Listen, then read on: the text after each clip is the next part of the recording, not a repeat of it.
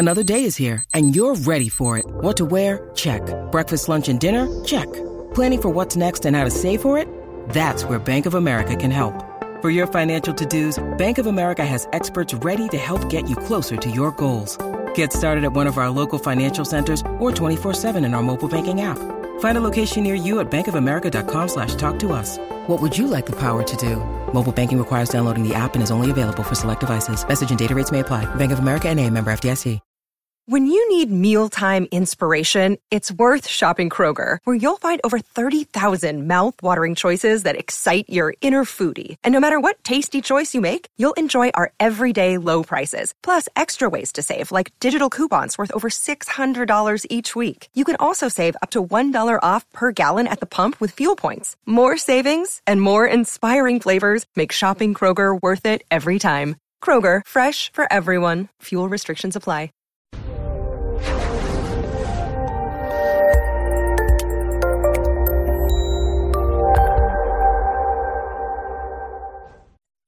This episode was pre recorded as part of a live continuing education webinar. On demand CEUs are still available for this presentation through AllCEUs. Register at allceus.com slash counselor toolbox.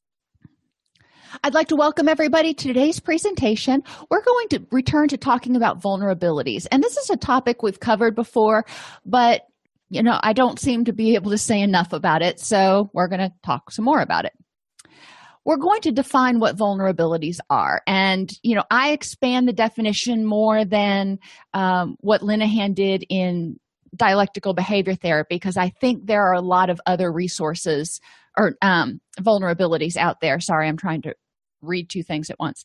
Anyhow um, we're going to identify some of the most common vulnerabilities as I define them. So we're going to go beyond um, sleep and nutrition, and we're going to look at environmental vulnerabilities, etc. Their effects and ways to present them. So why do we care? Vulnerabilities are situations or things that make it more difficult to deal with life on life's terms, leading to depression, anxiety, stress, anger, dysphoric moods. You know, we'll just kind of put it under that big old umbrella and make it easier for you to either overreact or get stuck. And when I say overreact, you know, I don't want people to take that as negatively as it sounds. It emotionally dysregulate might be a more clinical term to use. But it takes people and instead of getting upset about it at a level of a one or a two, it puts them at a six. Um, or they start feeling something they get angry and they get stuck in that anger and they're just wallowing in it all weekend or all week. So vulnerabilities are things we want to look at because most of them are really mitigatable. If not preventable we can mitigate a lot of them. I mean if you've got a, an infant at home for example you may not be able to prevent lack of sleep um, because it, it that's just the way it works. But you can mitigate it. So when you know sleep when the baby sleeps or whatever the case may be. It works differently for different people. Um, so we can look at ways to help people minimize their sleep deprivation until the child is sleeping through the night and then they can you know not worry about it as much anymore. Depression occurs if people feel hopeless and helpless. So think about it. You know if you have a loss. Of course you may feel hopeless and helpless and you go through the grieving process denial anger bargaining depression and acceptance. Okay we can't prevent all losses. So we know that we're going to feel depression occasionally. But people who feel anxious all the time imagine just always waiting for that other shoe to drop. Imagine being in a position where uh, you just couldn't relax. You couldn't rest or you were angry all the time. And everywhere you looked somebody ticked you off and you just didn't feel like there was any hope for things getting better. You didn't have any faith in other people or the world anymore. This is where depression starts setting in. So if you think about it that way you can see how anxiety and depression and anger and depression kind of shake hands a lot. You know it's not uncommon to see the two of them together. Anxiety and anger as i've said before are representative of the fight or flight or fight or flight reaction.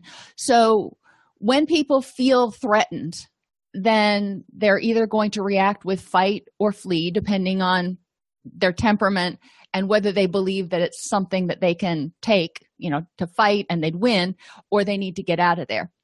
So anxiety and, and anger happen when people feel powerless or out of control because generally that's what a threat means there's something that is taking away your power and making you guess what? Vulnerable. Why am i going through all these definitions in such great detail? Because it's important for clients to understand that mood disorders and and vulnerabilities kind of go hand in hand and i want them to see how being vulnerable can lead to emotional dysphoria or dysregulation addictive behaviors often increase when people feel a need to escape because of stress anxiety depression or physical pain. So we want to look at that. And i'm not saying everybody who uses alcohol or opiates or whatever um, when they're in pain you know emotional pain or physical pain are going to become addicted no. You know there are lots of people who drink socially and don't have a problem with it. There are lots of people who take opiates and you know three days or whatever and then they don't they have pills left over and they're like i don't know what to do with these things. Um, so it's important to recognize that use does not translate to addiction. Uh, addiction happens when the brain starts getting tolerant and de- develop and the body starts developing a dependence on that drug and then when the person's not using they have difficulty feeling okay so then they want to use again. And that's the beginning of addiction. So individual vulnerabilities. We're going to start out with the physical ones because those these are the most obvious and sometimes the easiest to address. And please feel free to you know chime in your two cents about interventions that you've used to help patients deal with any of these things. Some of them are out of our scope of practice, so we refer out, but there are also times like with nutrition and exercise that we can educate patients and point them in the right direction. So let's start with pain. When people are in pain, they don't sleep well generally, even if they're taking opiate medication they're probably not getting quality sleep. They may be sleeping through the night with if they take a painkiller before they go to bed, but it's probably not quality sleep. And without quality sleep, the brain and the neurotransmitters can't rest and rebalance and do everything they need to do. So, sleep problems are going to predispose people to um, being more vulnerable. Think about a time when maybe you had a really bad cold and you couldn't breathe and you didn't sleep most of the night um, and you started getting run down even when you started feeling better if you were still exhausted how did that affect your mood? Were you irritable? Were you more likely to be impatient with people? Were you depressed unmotivated? I'm describing me i know. So um, i don't deal well with sleep deprivation at all. Um, so knowing that i know that during holidays, when I'm sick, you know, for whatever reason, all the time. Sleep is really crucial to me in order to make sure that I'm kind of at my best. Um, difficulty concentrating happens when people are in pain. If you've broken an arm or, you know, had a toothache or something, or even had a migraine, how hard is it to concentrate when you're in pain? Now, think about the symptoms for depression sleep problems, difficulty concentrating, irritable mood. Yeah. Well, pain can cause all these things. So we're wanting to look at that. If people are having difficulty concentrating, how can we help them do that? Um, how can we help them deal with it while they're in pain? Pain is so important. You know, sleep is really important, but it's important to address pain because it impacts sleep. It impacts concentration and productivity which can make people feel frustrated which increases their anxiety which can increase their sense of helplessness. You see where we're going with this. Um, pain tends to make pe- a lot of people irritable especially if you've been in pain for a long time. You know i can deal with most types of pain for a short period of time but if it's ongoing and you know i had a neck injury at one point. And like six weeks and i was going to physical therapy and it pt seemed to make the pain worse and it was just frustrating as all get out. Um, and it was keeping me from sleeping which was is never a good thing. So all of those things you want to kind of take into consideration when you're talking to clients. Why is it important to do a pain assessment? If you're in a JCAHO accredited facility then you're familiar with doing pain assessments. When does the pain occur? What is the quality of the pain? Is it stabbing shooting burning? Yada yada. You know we do all these things. Initially well we're not going to go into that right now. The important thing to remember is it's not just about getting medication. It's about identifying if patients have pain and helping them draw the connection between their pain the effects of their pain and their mood. Um, now what can clients do for pain? They can talk to uh, their doctor they may if they're on opiate medications or even some like gabapentin it may be making them so tired that they're having difficulty functioning and they're feeling more depressed. Um, if their pain pain medication's not working their doctor may need to switch them up. It may not be a matter of increasing dose which is not really what we typically hope is going to happen. We hope that they'll find complementary interventions. Um, there are a lot of things. I was doing um, that research today. Acupuncture massage uh, physical therapy. There's a lot of things that physical therapy works for. Let's think about the, what causes pain. You know there are things like hepatitis that cause pain and yeah physical therapy is not going to help with that. Uh, neither is you know, are a lot of other things. So that may need medication. But if you have back pain neck pain migraines what's causing that? Sometimes it's a muscle imbalance. Um, if a patient has scoliosis then the muscles on one side of the back are going to be tighter than the muscles on the other side so they may spasm. If they carry their tension in their back and neck um, that can cause pain and cramping especially if they're under a lot of stress which can contribute to migraines so we want to find out what's causing this pain and where can we intervene. Um, yoga has been shown to be really helpful especially for musculoskeletal things that are due to muscle imbalances and muscle tension. So there are ways things you can do. Hot and cold packs are also really helpful. Tens units transcutaneous electronic nerve stimulation. Um, sounds really scary but you put little electrode patches on and it just bombards the nerve uh, with little impulses which kind of um, busies it if you will. So it's quit sending the pain signals. So there are a lot of non-pharmacological interventions that patients can use. Remembering that sometimes when patients are in pain their mood is really bad so we need to address it that way. But sometimes the side effects of the pain medications make the patient depressed anxious whatever. So we may need to deal with medication side effects. So pain and pain treatment is a tricky little thing. Poor nutrition. And i always say don't you know we don't want clients to necessarily feel like they've got to become you know nutrition nuts. And if they do great. But if they don't it's not the end of the world. What we want to make sure is that they're getting a reasonable diet which if they have three colors on every plate uh, at every meal probably going to get pretty close to having a reasonable diet. And that doesn't mean three shades of white and brown.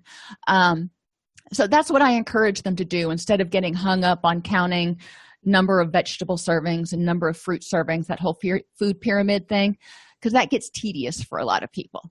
If they can look at their plate and go yep there's three colors then it's a little bit easier. Um, obviously we're not going to make nutrition prescriptions for clients but we do want to educate them about why good nutrition is important. Good nutrition gives the body the building blocks to recover from injury keep them from getting sick and make their happy chemicals make those neurotransmitters. Some of your essential um, amino acids essential amino acids you have to get from your food. So some of those essential amino amino acids you need in order to make neurotransmitters which means you've got to have a good diet. Serotonin we know is implicated with stress and anxiety management is made from tryptophan which is an amino acid. You have to get tryptophan in your diet. Now the good thing is it's easy to get it. You know it's in just about every protein out there. But if clients are on like a really high fat low protein low carb diet they may not be getting enough chances are they are but it's important to make sure they're getting good sources of nutrition. Uh, water dehydration 1% of de- dehydration tends to leave people feeling a little bit foggy. 2% dehydration actually starts to impact memory. So if you have somebody again thinking about the symptoms of depression and even anxiety irritability confusion difficulty concentrating apathy. It can happen just with significant dehydration. Uh, so encourage clients to drink water. Help them understand that just because you drink 60 ounces of water a day or 64 ounces of water a day doesn't necessarily mean you're getting enough because if you're also drinking a whole pot of coffee you know coffee has caffeine which is a diuretic then you need more water in your system. And so they need to talk with their doctor and be aware of how much water they actually need. Um, you can drink too much. That's the other thing i tell them. You can drink too much and then wash out all the vitamins and stuff that your body needs. So it's a, it's a balancing act but it's common sense you know. Um, a nutritionist friend of mine said that you drink your 64 ounces of water that's great. And then for every eight ounces of caffeinated beverage you drink drink another eight ounces of water which when i started doing that i felt like i was going to float away but she was right. That was a good you know rule to kind of think about. Um, oh and with three colors on your plate at each meal much to my father's chagrin condiments don't count. He thought ketchup was a vegetable. Um, and try try to eat smaller meals every few hours if you can't eat a big meal depending on the person any medical conditions they have that might not work for them. Um, but what we just want to do is make sure they're getting a, a variety of foods. Encourage them to keep a food um, food diary so they can show their physician or they can bring it in. Because if they keep a food diary even though we're not making prescriptions about what to eat they're going to be more cognizant of what they're eating. Sufficient quality sleep. Um, we want to make sure that people realize you know we talked about pain on the first slide. Well let's talk about sleep in general because there's lots of things that cause bad sleep. Drug and alcohol induced sleep is rarely good quality and this includes um, antihistamines which if you look at most of the over-the-counter sleep aids diphenhydramine which is benadryl um, is the ingredient in an over-the-counter sleep aid. Well that helps you get to sleep faster but when you look at or when scientists look at uh, the actual brain waves and the deep sleep there's less deep sleep. You stay in lighter sleep when that antihistamine is in your system. They've also started to link antihistamine with the development of alzheimer's late and dementia later in life. So that's another cause for concern if you're if somebody's taking antihistamines on a regular basis um, especially like diphenhydramine and the sedating antihistamines. But anyhow, back to sleep. Lack of sleep can produce fogginess, difficulty concentrating, irritability, and overeating. When we're sl- circadian rhythms are in whack, and when we sleep, our we help our circadian rhythms get set.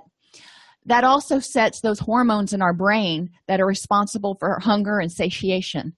So, if we're not getting enough sleep, if our circadian rhythms are not in balance um, or in in rhythm then we may tend to overeat.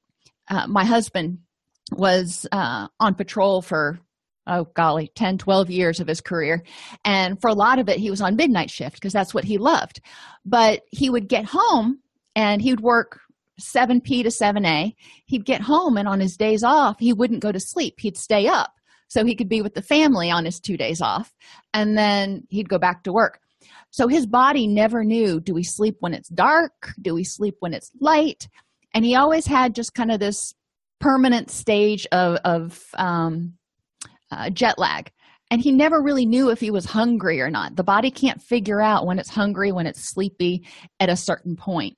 So, helping people understand that, that it's really important for maintaining your weight for maintaining your immunity as well as maintaining your mood to get good sleep.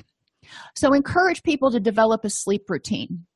Um, and uh, any suggestions you want to throw in here, uh, there's they have um, blue light filters that you can get for your digital devices, so it won't prohibit your brain from starting to make melatonin if you're still playing on your iphone and doing candy crush or scrabble or whatever you do um, up until you go to bed. But tvs also emit blue light which trick your brain and your brain doesn't know if it's supposed to be awake or asleep. So anytime you can if you can go into the color settings in the tv in my bedroom i have the red color settings turned way up and the blue color settings turned way down um, to help a little bit because i'm bad about watching tv until late at night. But uh, that can help don't take a hot shower right before bath. Most people think hot shower relaxation that'll help me get sleepy. The body needs to cool down in order to get sleepy. Now my house tends to be really cool so if i take a hot shower and i get out i get cold really fast so maybe i kind of undo that. But um, encourage people to sleep when it's cool.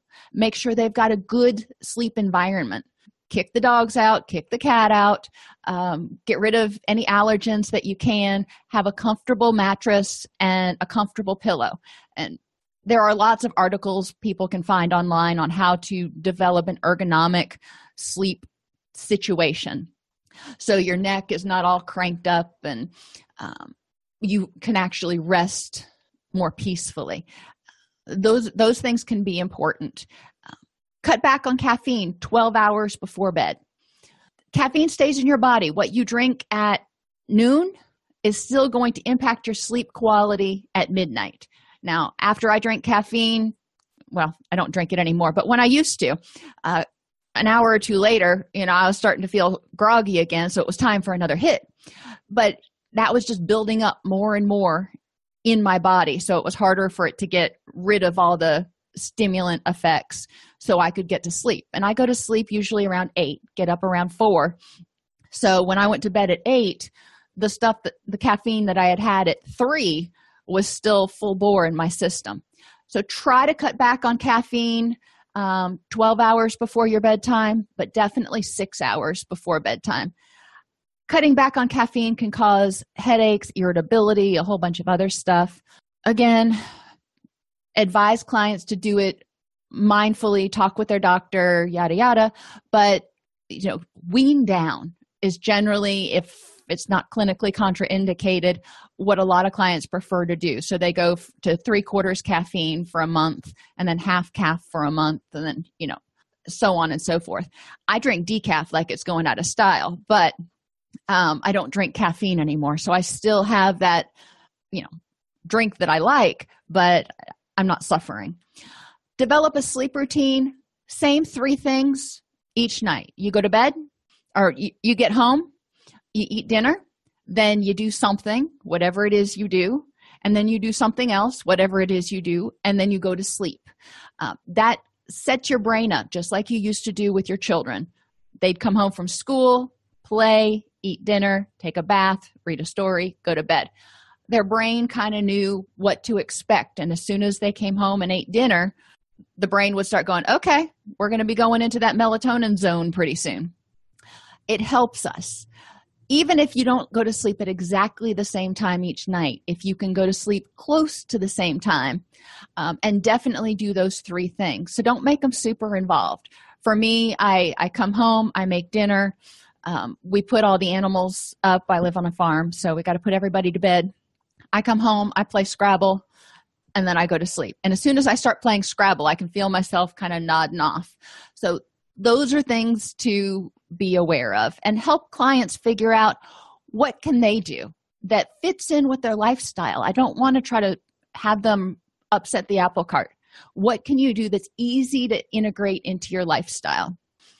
With sleep you can also have them keep a sleep journal and note how they feel in the morning when they wake up and then throughout the day on days they think they slept well versus not well.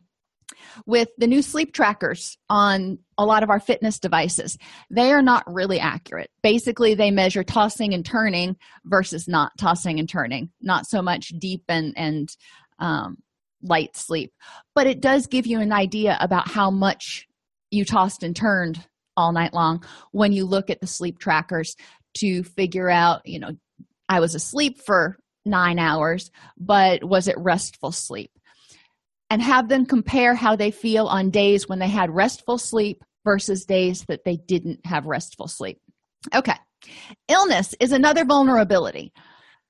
I'm not pleasant to be around when I'm sick. My son is even more unpleasant. Um, when you can't breathe or you have something, you know, you're nauseous or whatever it is, your sleep gets disrupted. So we're back to that whole sleep thing again. You feel exhausted. Your body is trying to help you recoup.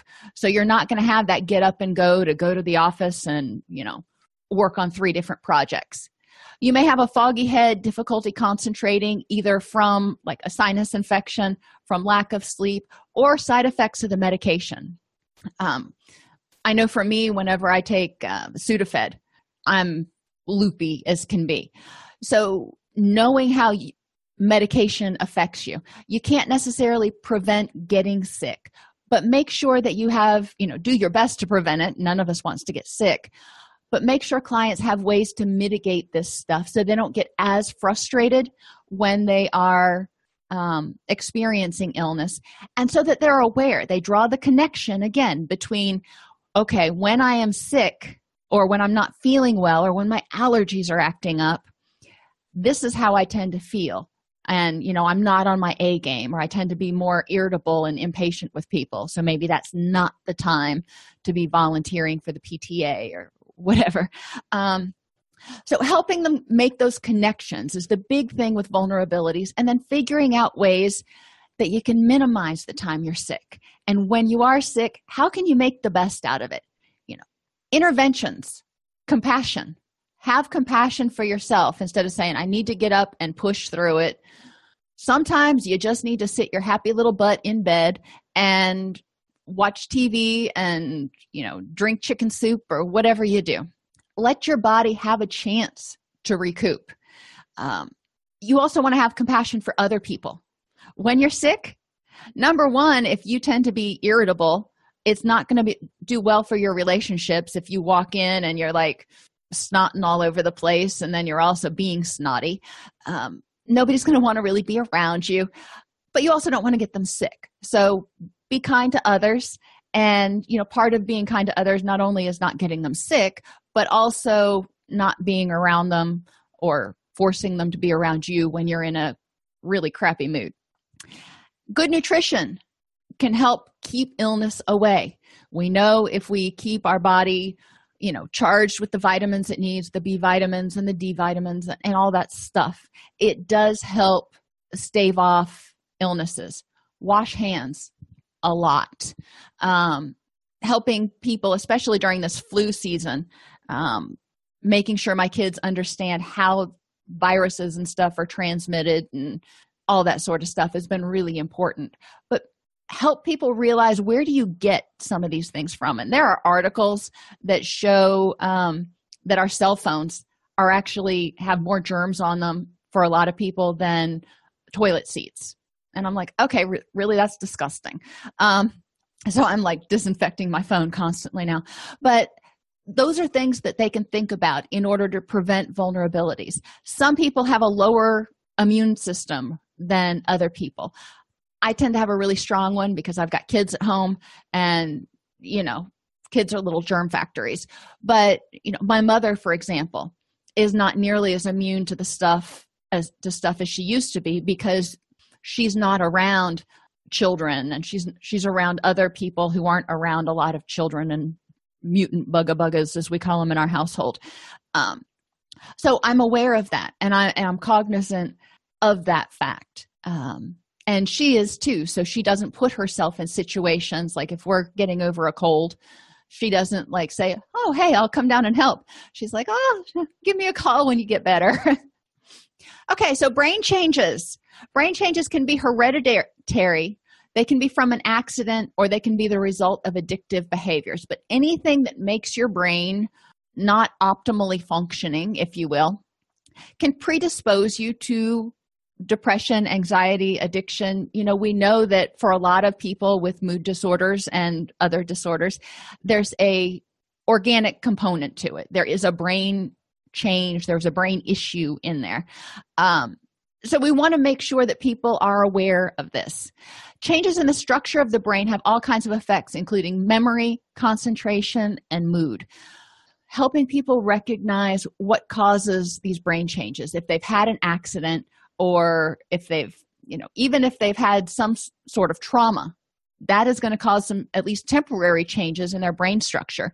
They've shown in soldiers that sometimes trauma can cause permanent changes in brain structure similar to um, uh, concussive brain injury.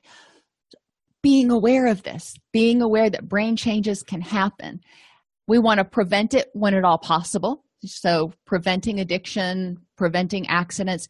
But if people do have that helping them understand that okay you know you injured this part of your brain so your impulse control may not be where it used to be. So let's talk about how to deal with that so it doesn't cause you further problems. For a lot of people brain changes is a matter of keeping their neurochemicals at optimal levels which also means um, taking good care of themselves getting a good diet getting enough sleep um, and taking medication as they need to to help stabilize those uh, neurochemical levels. Emotional vulnerabilities. You wake up in the morning and what for whatever reason you get up on the wrong side of the bed and you are just a big old cranky pants. So think about that. How is that going to impact the rest of your day? Um, if, especially if you don't get it in check but when people are angry then if they're already starting at like level three on anger and something happens that normally would have only mildly irritated them they're already at a level three. So whatever that is is going to take them up to a level four or a level five. So they're going to be more likely to be overly angry. They're more going to be more likely to act more react more strongly to something than they probably normally would have if they're already starting out angry.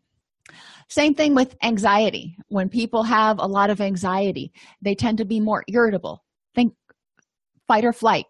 You have a um, person who is already feeling threatened for whatever reason who is already feeling anxious for whatever reason and then something else comes along and it's going to intensify that fight or flight reaction. So they may be irritable. They may push other stuff away. I, I can't deal with one more thing um, depression people who are depressed have more difficulty dealing with life on life's terms. So again we want to ask clients when you are feeling this way what can you do to help yourself improve the next moment and prevent yourself from encountering um, things that are going to make it worse? When i am under stress at work for some reason. Uh, normally i have my door open unless i'm recording um, and people can come in and you know whatever i'm happy for people to stop by and say hi. Same thing when i worked at the treatment center. But on days where i was feeling irritable or stressed out for some reason I knew that my f- patient's fuse was about this long, so I would close the door. And everybody was respectful of the fact that when my door was closed, you really probably only wanted to knock on it if you absolutely needed something because there was probably a reason my door was closed, which there was.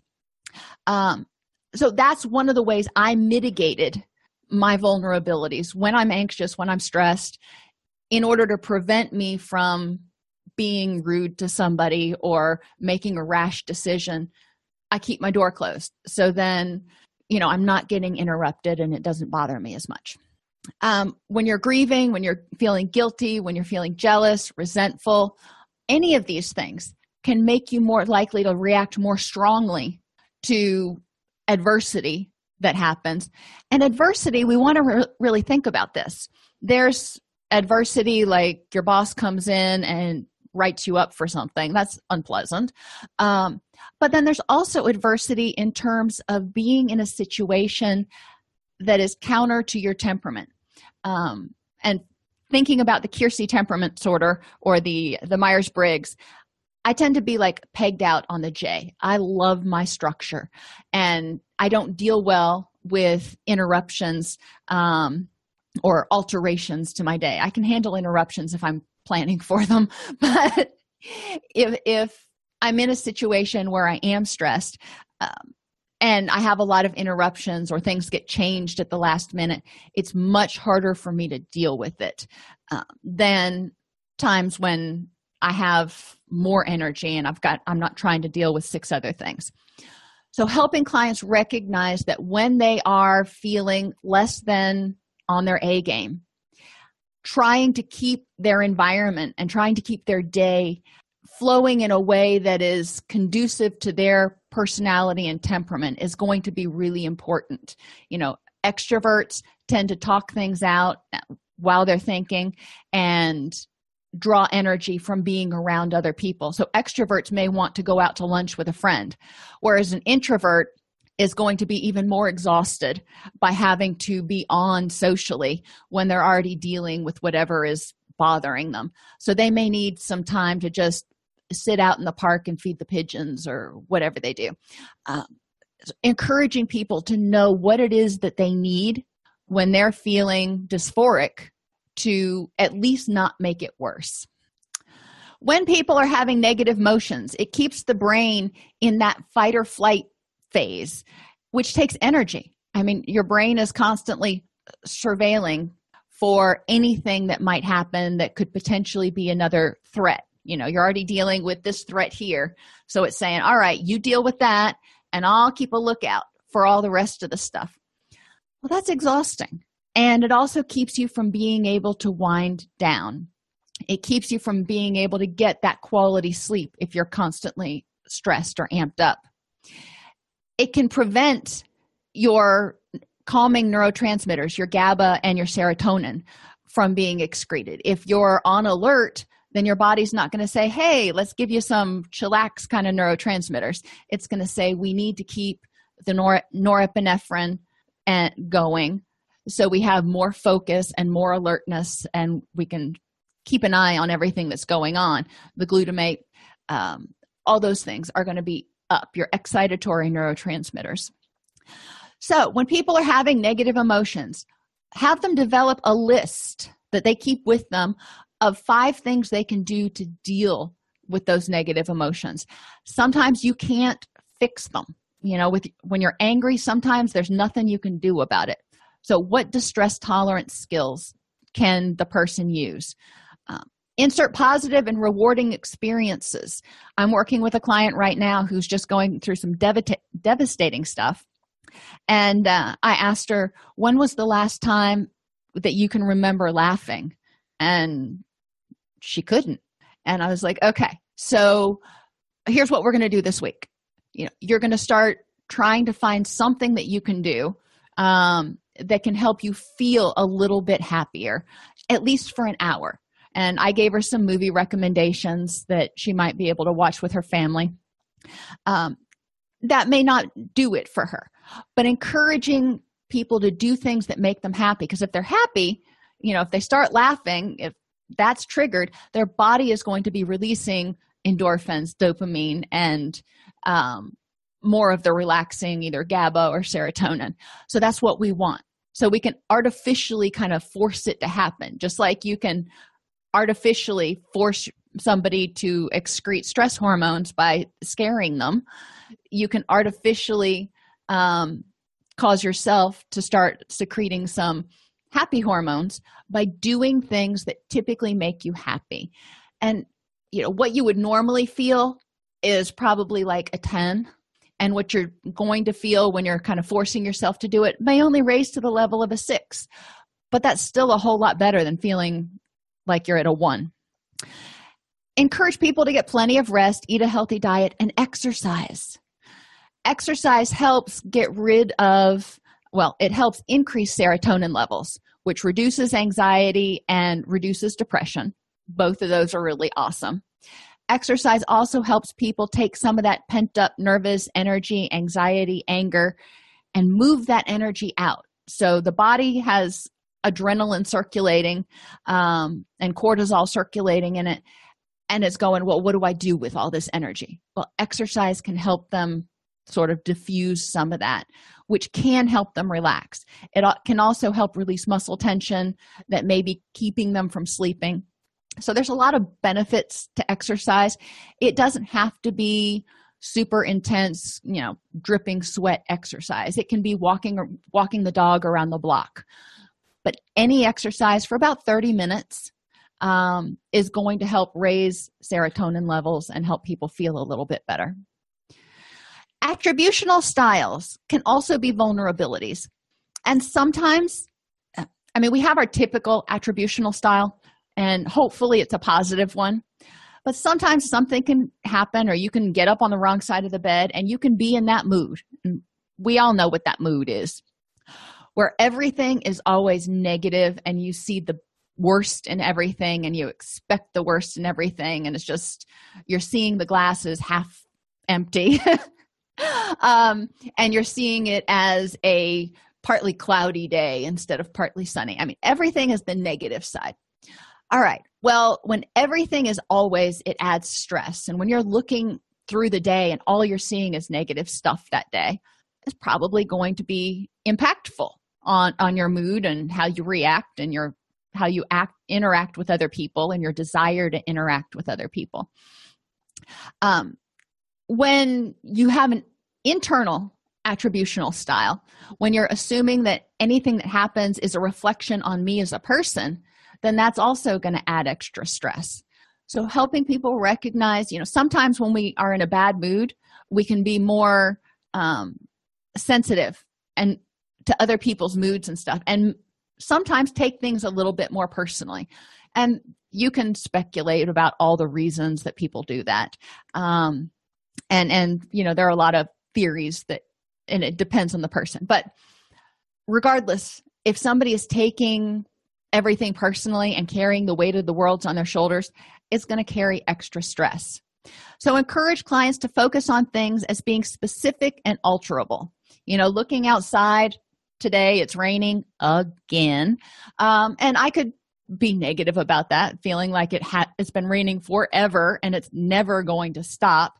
Well that's kind of doomsaying. Might as well build an ark. Um, but re- in reality it's been raining for a couple of days and supposed to stop tomorrow.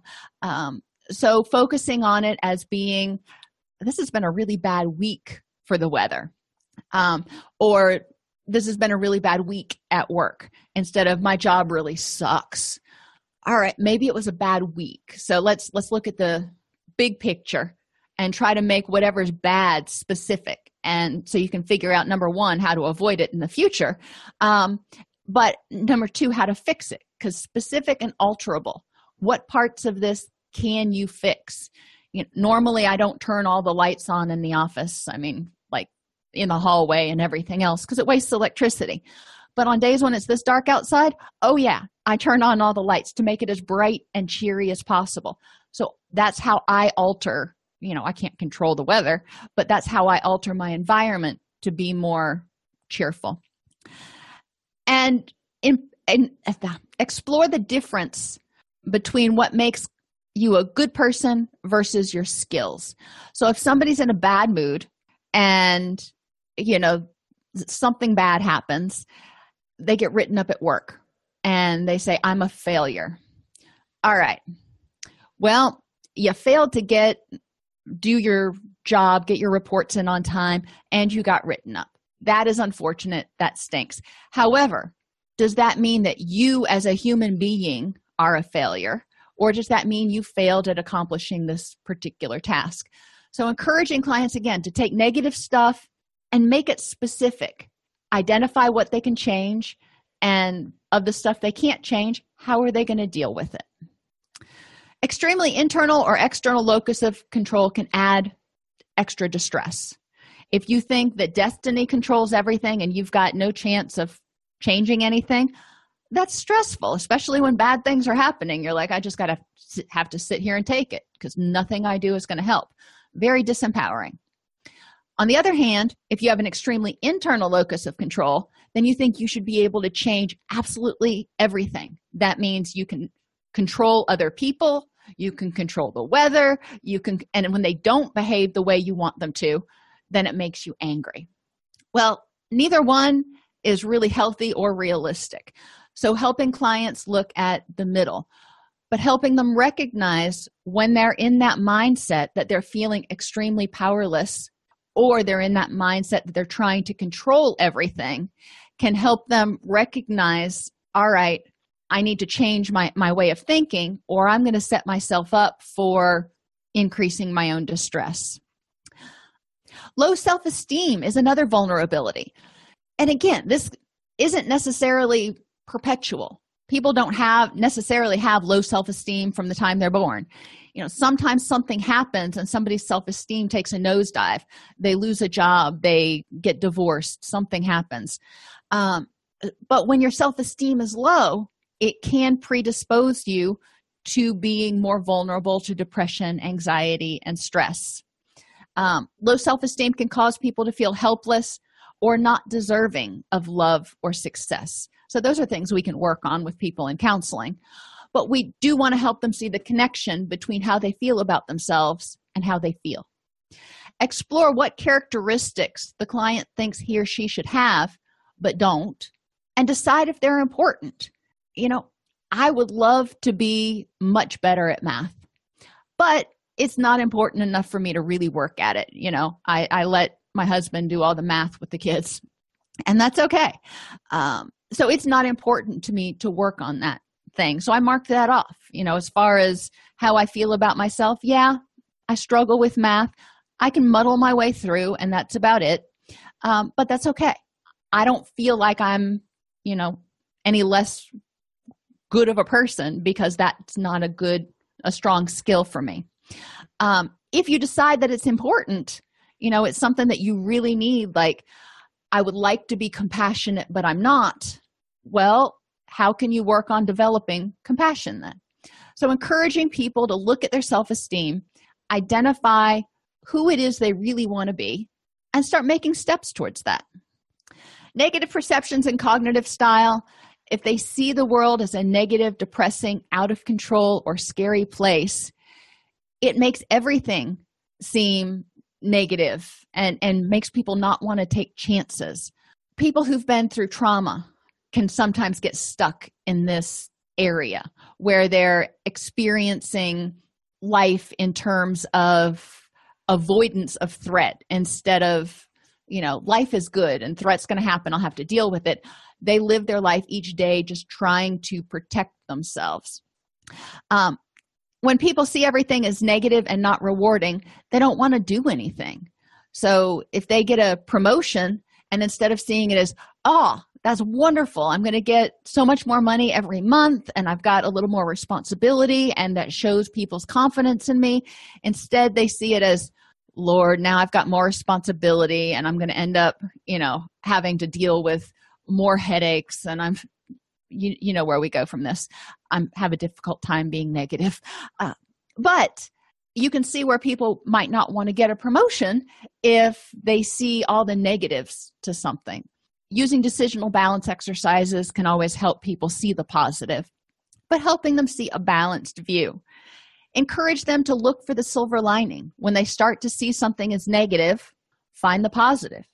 Um, you know, maybe somebody broke up from a relationship.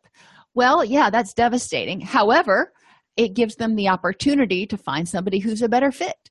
That's not what they're going to want to hear right then, but hopefully we can help nudge them in that direction Um, and encourage them to look for exceptions. If they say everything is you know the world is against me everything is horrible you know what in your life is going good right now? This one thing work or your relationship or your health you know there may, maybe this one thing that's going really poorly but are there other things in your life that are going pretty positively?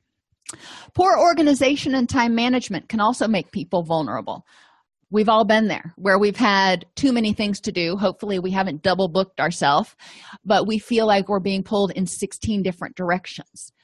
I don't know about you, but I know for me, when I feel that way, I tend to, again, be more irritable, impatient, um, react more strongly. And when thing, bad things happen, I tend to feel more powerless because I'm just like, I can't do one more thing. I, I give up. Um, so we want to help people work on organization and time management poor time management can lead to people feeling overcommitted feeling rushed or harried or cause them to forget to do things, which leads to conflict, which also increases um, negative moods. Preventing vulnerabilities. I mean, if we're helping people create a recovery lifestyle that manages to set the groundwork for giving them as much energy and happiness as possible, yeah, stuff's going to happen. But we want them to be as well prepared and have as much reserve energy and extra that they can use in a crisis as possible. So, this is why we're talking about pain management, sleep, nutrition, um, time management, all those things in order to help people be um, at, at their very best. Poor communication skills can be a vulnerability. It can impede you from stating your needs, may cause misunderstandings, or can hurt your relationships.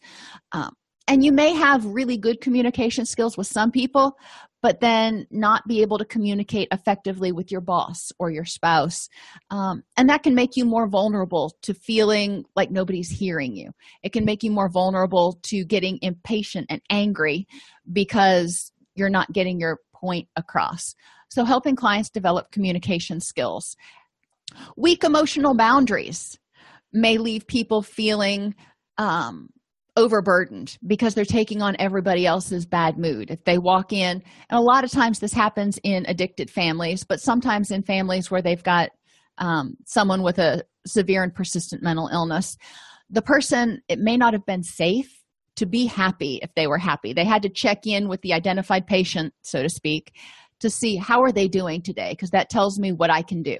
And they're walking around on eggshells. So we want to help people examine times when it's safe for them to feel how they feel and when they don't feel safe what's going on because we want them to be able to develop emotional boundaries so they can be in situations and always feel safe to get their needs met we want them to start in paying attention to their wants needs and feelings instead of just deferring and going whatever makes the least waves i'll do it because then they're not getting their needs met and eventually they're going to feel potentially feel resentful, hopeless, and helpless. When people need external validation, and sometimes we need it. You know, sometimes you're having a really bad moment and you need somebody to go, you know what? You're awesome. And you're just like, oh, thank you. I needed to hear that today.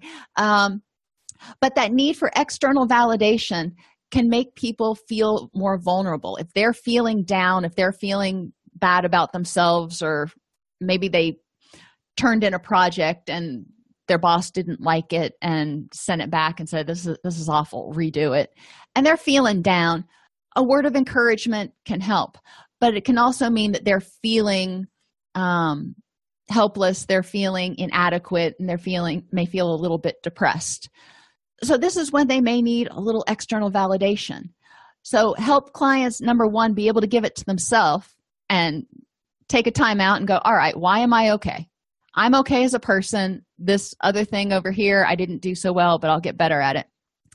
And look at why you need other people to validate you and kind of work on that. If you feel like you need other people to tell you you're okay a lot, then you're probably going to be a lot more emotional. If you're not getting that validation and security, you're going to feel anxious. If you feel anxious, then you're going to be more likely to emotionally dysregulate.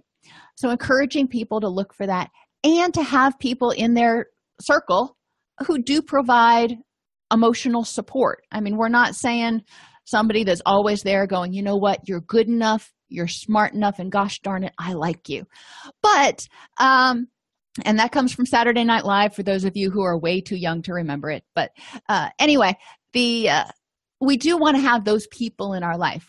We don't want to have to have them telling us that all the time but you know every once in a blue moon it doesn't hurt to let them know so these are all things that we need to consider um, when we're helping patients gather their resources and, and, think about getting ready to go out for battle if you will um, you know the military trains and they do practice drills well in counseling we do um, role playing, which is kind of like practice drills. The military identifies any potential obstacles, barriers, or things that they may encounter. Well, we try to do that in counseling too. We say, what is it that you may encounter that you're going to have to overcome? And let's work on some coping skills and strategies to deal with that.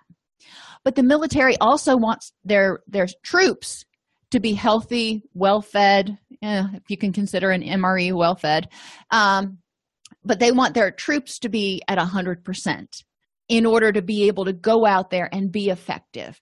And that's what vulnerability prevention is all about we want our clients to be able to figure out how to make themselves 100% so they're ready to go out and take on the battlefield of life and they've got the energy the resources the concentration everything they need. And so if something happens not saying it will but if something happens they have the resources to deal with it. So think about just for you and and we've ta- we talk a lot about clients. And um, but think about for you what vulnerabilities did you have in the last week? Um, and what impact did that have on you? Because clients aren't going to be motivated to um, work on this stuff work on sleep or nutrition unless they can see a direct benefit to them. You know why is it that i keep harping on good nutrition or getting enough sunlight well this is why. This is how it connects to your mood. This is how it connects you know you said to have a rich and meaningful life you wanted to have a good relationship with your spouse you wanted to have a good relationship with your kids you wanted to have a good job and good relationships with your peers and whatever else. Um, and that would help you have a rich and meaningful life which would help you be happy. Okay that's great.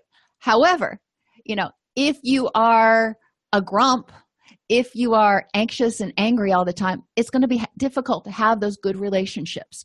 So what do we need to do to help you not have that emotional dysphoria? Well let's look at some of the things that might cause it and let's let's let's look at some of the things that might make it worse and figure out how we can eliminate those things so you can have those healthy fulfilling relationships and that awesome career and whatever else so encouraging clients to buy into it. Asking them you know if you would have had this new information what could you have done differently? So if they look back and go you know what? I did get up on the wrong side of the bed that morning and if i would have really thought about it i could have done something to help myself get into a better headspace before i went into my meeting with my boss. Okay cool. Well you didn't do it then but you can do it the next time. Um, so encouraging them to look at how does mindfulness and self-awareness of their own vulnerabilities how can that be used to help them again not get depressed or anxious but if they are in a bad mind space not make things worse. Um, and if they would have you know checked their mind space before they went into the meeting with their boss how would that have changed the outcome you know would it have gone a little bit more smoothly or not? And then encourage clients to think about how they can start integrating this knowledge into their routine. And i typically break the vulnerabilities group up into four different groups. We do nutrition one one day sleep one day um, you know and specific things so it's easier to kind of chunk. And then we talk about small changes. For example with nutrition um, encouraging them to start trying to get three colors on their plate every day. That's one thing um, that they may be able to consider doing. When we talk about sleep you know i don't give them that whole litany of stuff and go okay now go home and change everything. You know i say start out by developing a sleep routine. Let's talk about what that's going to look like for you. Try it for a week and then let's talk about it.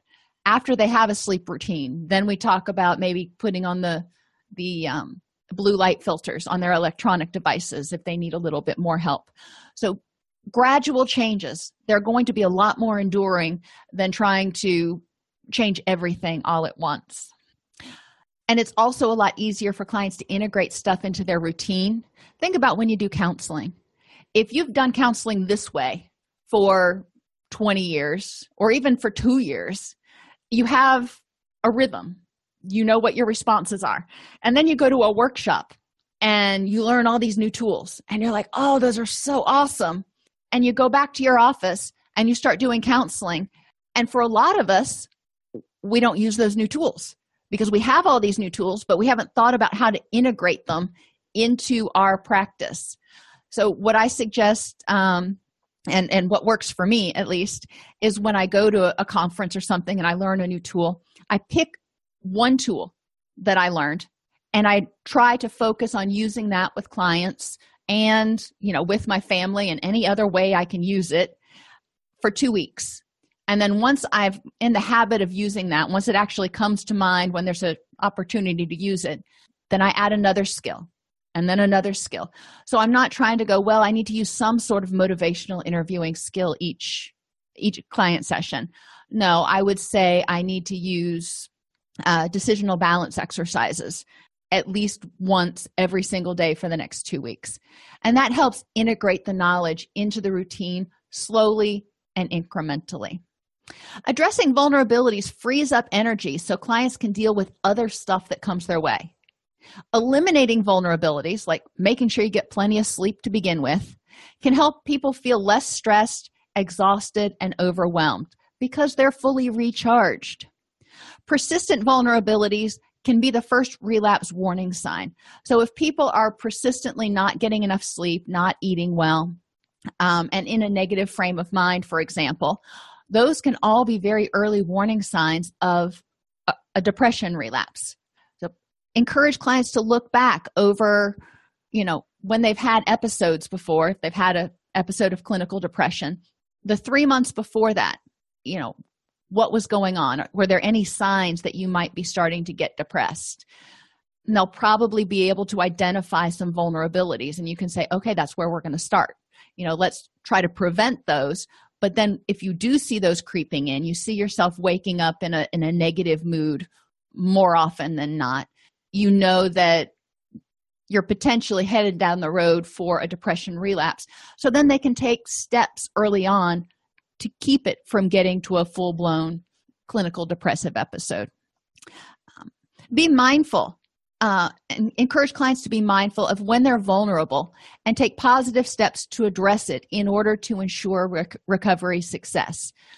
It may happen in the middle of the day that they get some bad news or they start getting sleepy and they tend to start getting impatient or or whatever. It's in, important for them to be aware of that and know that all right i'm feeling tired or i'm hungry hungry. Is another one. Um, my husband has hypoglycemia. And when his blood sugar gets really low the only time he ever drew a complaint when he was on patrol was when his blood sugar was low. And he's the same way around the house. If his blood sugar's fine he tends to be really you know scary level sometimes. But if his blood sugar is low, he can be a little bit more irritable, which is notable because he's so level most of the time. Um, but he became aware of that and he started carrying stuff in his car. So if he wasn't able to go on his meal break, he could keep his blood sugar up and that kind of solved the problem. So we need to help clients brainstorm solutions like that and be aware of how other things, not just their mood, impacts their mood. If you enjoy this podcast, please like and subscribe either in your podcast player or on YouTube. You can attend and participate in our live webinars with Dr. Snipes by subscribing at allceus.com slash counselor toolbox. This episode has been brought to you in part by allceus.com, providing 24-7 multimedia continuing education and pre-certification training to counselors, therapists, and nurses since 2006. Use coupon code Counselor Toolbox to get a 20% discount off your order this month.